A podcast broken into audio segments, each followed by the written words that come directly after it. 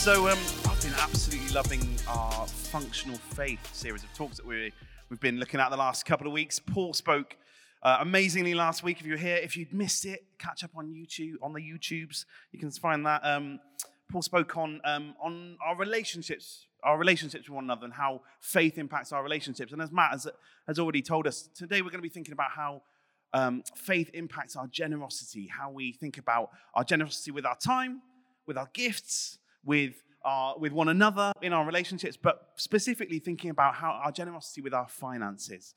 Um, so before we get going, we're going to hear from Scripture. I'd love to invite Kelsey to come and share the Bible passage this morning. If you've got a Bible, um, you might want to open it up to Mark 12, 41 to 44. It'll be on the screens. Um, Kelsey. Um, the widow's offering. He sat down opposite the treasury and watched the crowd putting money into the treasury. Many rich people put a large sum of money. A widow came and put two copper coins in, which are worth one penny. Then he called his disciples and said to them, Truly I tell you, this poor widow has put in more than all of those who have contributed to the treasury today. For all of them have contributed out of their abundance, but she has contributed out of her poverty and has put everything she had in, all that she had to live on. This is the word of the Lord. Thanks be to God. Thank you, Kelsey. Thank you. Okay, so I want to begin with a question. How much is this worth? It's a penny. How much is this penny worth? It's not a trick question. 1p. There we go, the end. Um, seems pretty simple, seems a pretty obvious answer, right? But how much do we actually value such a small and fiddly coin? If you've got massive hands like me, just oh, always dropping them, always fiddly. Um, hands up if you recently paid for something using a 1p or a 2p. Oh, okay, couple of hands. Okay, now hands up if you paid for something using a 1p or a 2p and it wasn't for the arcade machines on Paignton Pier. That's none of us. That is none of us. So why have we still got them, hey? Interesting. Did you know that according to a study done last year, one in seven people living in the UK admitted to throwing their 1p's and 2p's in the bin? So look around. If you're in a row of six, yeah, there's like seven of you. One in seven throw their throw their one p's and two p's in the bin, which, which means apparently as a nation we each throw on average 51p in the in the bin each month. 51p in the bin each month, just in coppers. And 51p each month, you, you might be thinking that's not sounding like a lot. But when you add it all together, and I actually, I triple checked this stat. I ran it past people in the office this week because I was like, this is a mad statistic, right? That accounts for 44 million pounds each year that British people throw in the bin. That's a pretty remarkable stat, but it's also pretty confusing when you think about it, isn't it? We value money so much in our society, and yet we're willing to literally throw it away when it's too fiddly to keep track of. This week, as Matt said already, it really has felt like there's been like a different headline every few hours when it comes to the economy and the financial state of our nation. I think for me, that's just really highlighted the fact that as a nation, as a society, we're bombarded with lots of different messages about money, about how we should interact with our finances. Some of them might go, you know, you might hear that you should aspire to be somebody who has a lot of money, society might say, but at the same time, there's not enough to go around. You've got to stretch out every last penny, but also don't be a cheapskate. You need to work harder, but also you need to work smarter. You need to gain more money, gain more possessions, gain more value, but also as a nation, we're willing to throw 44 million pounds each year in the bin because it's a bit annoying. But this morning, I want to propose that the antidote to these overbearing and confusing narratives around our finances is generosity. Being generous sets us free from being ruled by anxieties or worries about money, and it helps us to focus on the one who ultimately has given us everything. The earth is the Lord's and everything in it, the world and all who live in it, Psalm 24 reminds us. When we're generous with our finances, we're just trusting God with what He's already given us, with what's already His. He's give we're just giving away our money to bless God and to bless our neighbor. And one of the most crucial things that being generous does is set us free from the lie that your value is determined by how much money you can spend on stuff. Because in the world's eyes, only having a little to spend, only having a little to offer, means that you have little value. And this broken way of thinking is why our passage today is so important. Whilst the world says only having a little to offer means you have little value, Jesus looks at each and every one of us and he delights in our intrinsic value. And he says, if you feel you've only got a little to offer, but you want to be generous with it anyway, then that is worth more than you can ever know. And so this morning, I want to explore this in a bit more depth. I just want to draw out two brief points from our passage for today. The first point is that generosity isn't about our ability to give, it's about our hearts. So, a fun fact about me I can't swim. Partly, oh, some sympathy from the front row here. Thanks, Matt. Um, partly it's because I'm dyspraxic, but mainly it's because in Gloucester, when I was growing up in the 90s, there weren't any swimming pools and the River Severn looked very cold. So uh, no one, I didn't really learn to swim anywhere, so I can't swim. But when I moved to Paignton, I said to myself, one day I'm going to swim in the bay. And so three weeks ago, I started adult swimming lessons. Wait! Oh, thanks, guys. Oh, guys. Guys, that's kind. Um, and I'm not going to lie, on week one, I was terrified. Absolutely terrified. It's a pretty vulnerable thing. Turning up, trying to find your group, and asking the question, Am I in the right place? whilst wearing way less clothes than you normally do. That is a really vulnerable thing. Because if the answer is no, you're in the wrong place, it's got weird really quickly. Okay? But then you, I, I, got in the pool and I, I, felt this general sense of fear because usually the consequences of not being able to learn something are, oh, well, I can't do that thing. But if I get this wrong, I might die. That's the worst case scenario, right? So I'm terrified. I'm in the pool and we're swimming. If, eh, the, the, the thing that spurred me on, though, the thing that really spurred me on that, that first session was the generous encouragement of my swimming teacher and the other people in my group. They encouraged me, they cheered me on, they clapped when I swam halfway across the pool, clinging for dear life to my pool noodle. And the thing is, right, those other swimmers, they're only on like week five or six of learning to swim themselves. They're not actually technically that good at swimming. They haven't actually got much in terms of swimming expertise to give me, but they had loads to give me in terms of encouraging me. They were all incredibly generous to me with their encouragements, even though they didn't have much to give me in terms of knowledge about how to actually swim. And I think we find in our passage it's kind of the same for how we approach our finances. Generosity isn't about our ability to give. It's possible to have a huge amount of money in the bank, but to be incredibly stingy with it. Because as we read in our passage, generosity is all about our hearts. The hearts of those people swimming al- alongside me, they weren't technically good at swimming, but they wanted to encourage me. And it was all from their hearts that that generosity got me through week one of swimming. I'm on week three now. It's going all right. It's going all right. So, Jesus and his followers in our passage, they're in the outer courts of the temple in Jerusalem, and Jesus is watching people put their offerings into the temple treasury. And floating around the outer courts are crowds of normal people punctuated by these groups of high and mighty religious leaders and other groups of well to do civic leaders. We've got to remember this is a time before banks really existed. So it's kind of the temple isn't just the spiritual center of, of, of Jerusalem, it's also like the communal and the economic center. So you've got all sorts of people, all sorts of well to do people floating around the outer courts of the temple.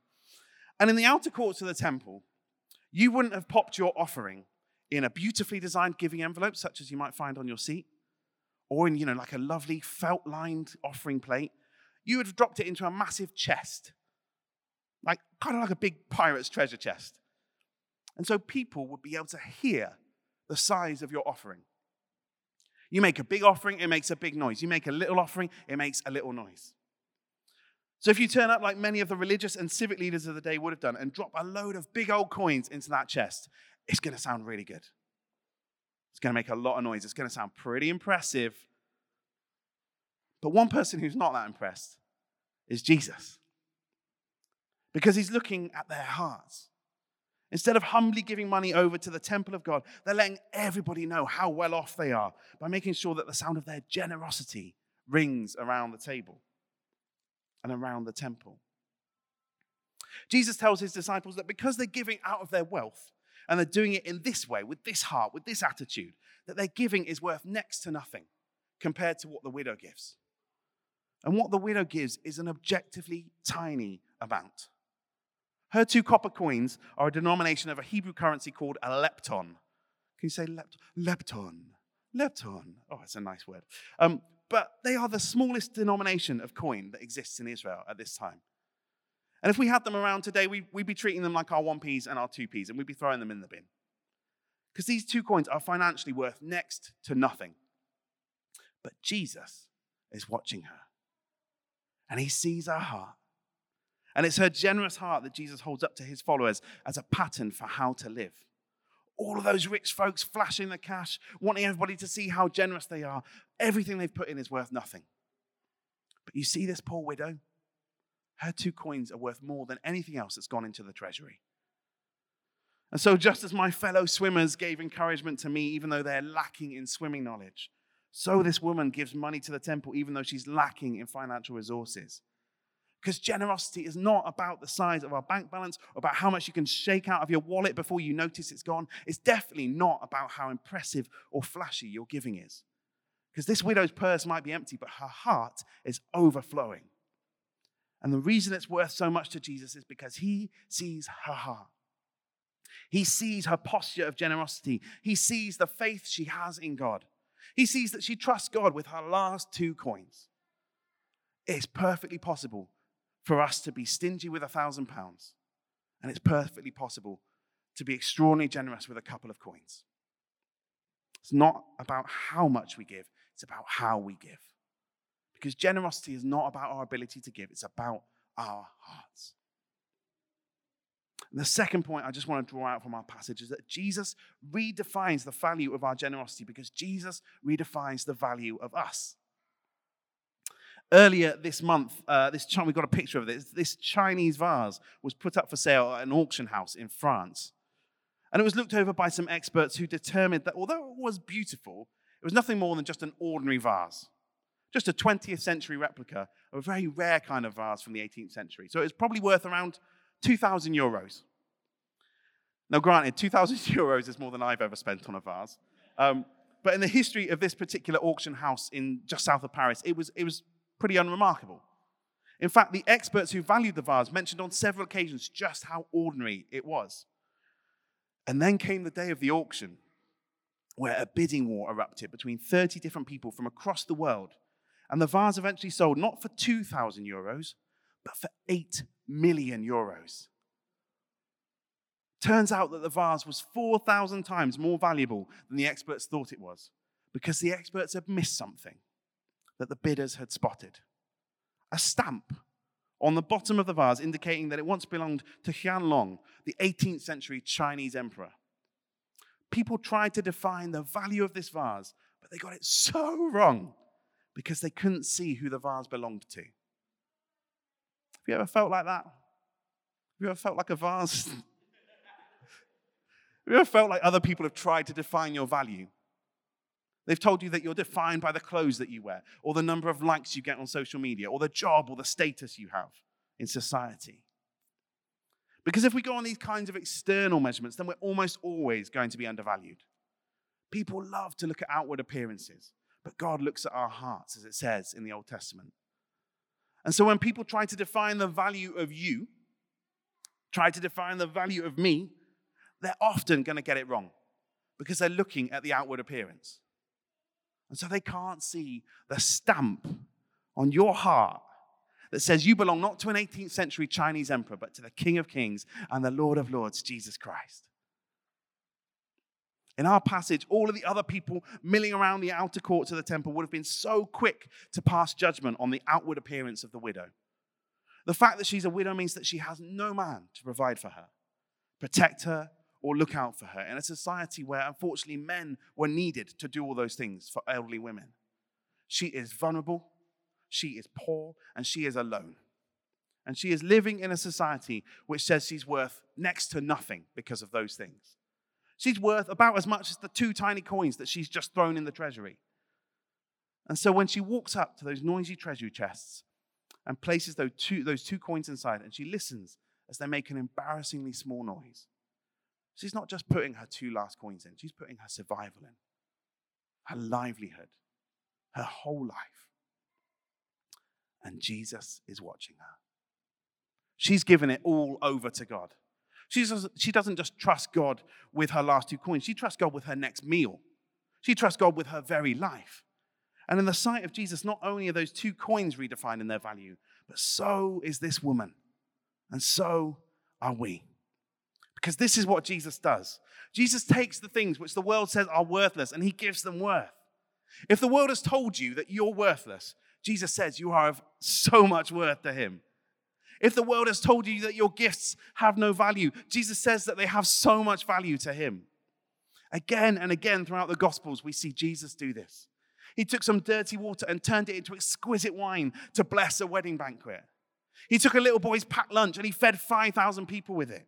He took a ragtag bunch of fishermen, corrupt tax collectors, and wannabe revolutionaries in a backwater corner of an oppressed nation and through them started a movement called the church, which would change the world forever in the power of the Holy Spirit. And in amongst all of this, we see the most valuable day in all of history itself, where Jesus submitted himself to death and made himself worthless upon the cross. Jesus was battered, he was broken, he was hung upon a cross, and he was despised by crowds of people because a dead Messiah has no value at all. He was made worthless so that we might find our worth as children of the Most High God. And by his death and his glorious resurrection, we are now liberated from sin and death.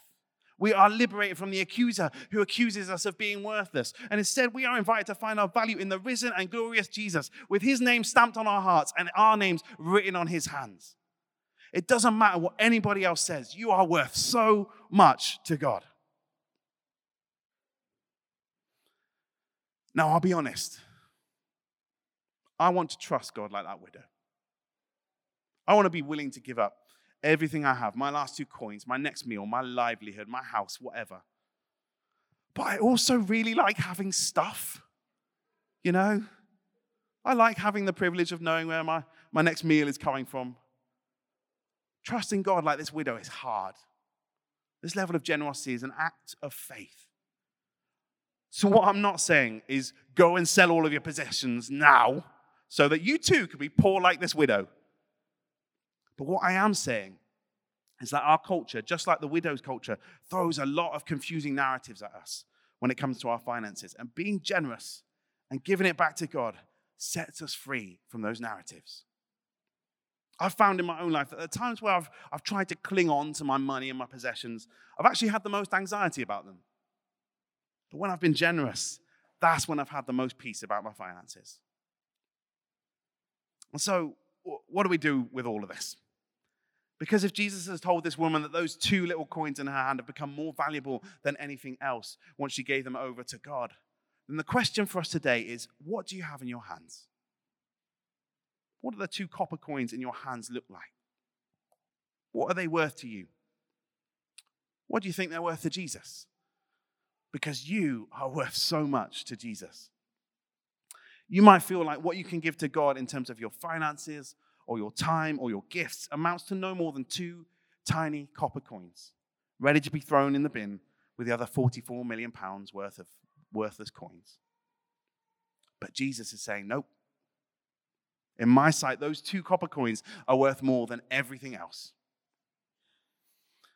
Friends, I want to encourage you this morning. Give everything over to God and watch what happens when the little we give Him is infused with the power of the Holy Spirit. So, what are your two copper coins? What's in your hands that the world has told you is worthless, but to Christ is more valuable than all the riches this world can imagine? Let's each invite the Holy Spirit to help us grow in generosity. And, and let's exercise that generosity. Let's take every opportunity we can to exercise our generosity. Just like as soon as I get in the swimming pool next time, my muscles are built up and a little bit better at swimming than I was in week one. Generosity is a thing we can build into our muscle memory. So let's buy a chocolate car to a, a chocolate car, a chocolate bar, or a chocolate car, who knows? Um, buy a chocolate bar to bless your colleague who's having a bad day. Give a few quid to that busker. Sponsor your mate who's running a half marathon for charity. There's a million different ways to be generous. And if I may be so bold, one of those ways could be to invest financially in the vision we have as, a church here to bless the bay. Matt's told you all about that. He's going to lead us on in a minute. But whether what you can give to this church, this bay, is worth just a thousand pounds or just a few pennies, it literally doesn't matter. Because generosity isn't about our ability to give, it's about our hearts. And whatever you give to God, whatever you give to others, of your finances and of yourself, Jesus will redefine the value of our giving because he redefines the value of you, of me, and of all of us. Amen.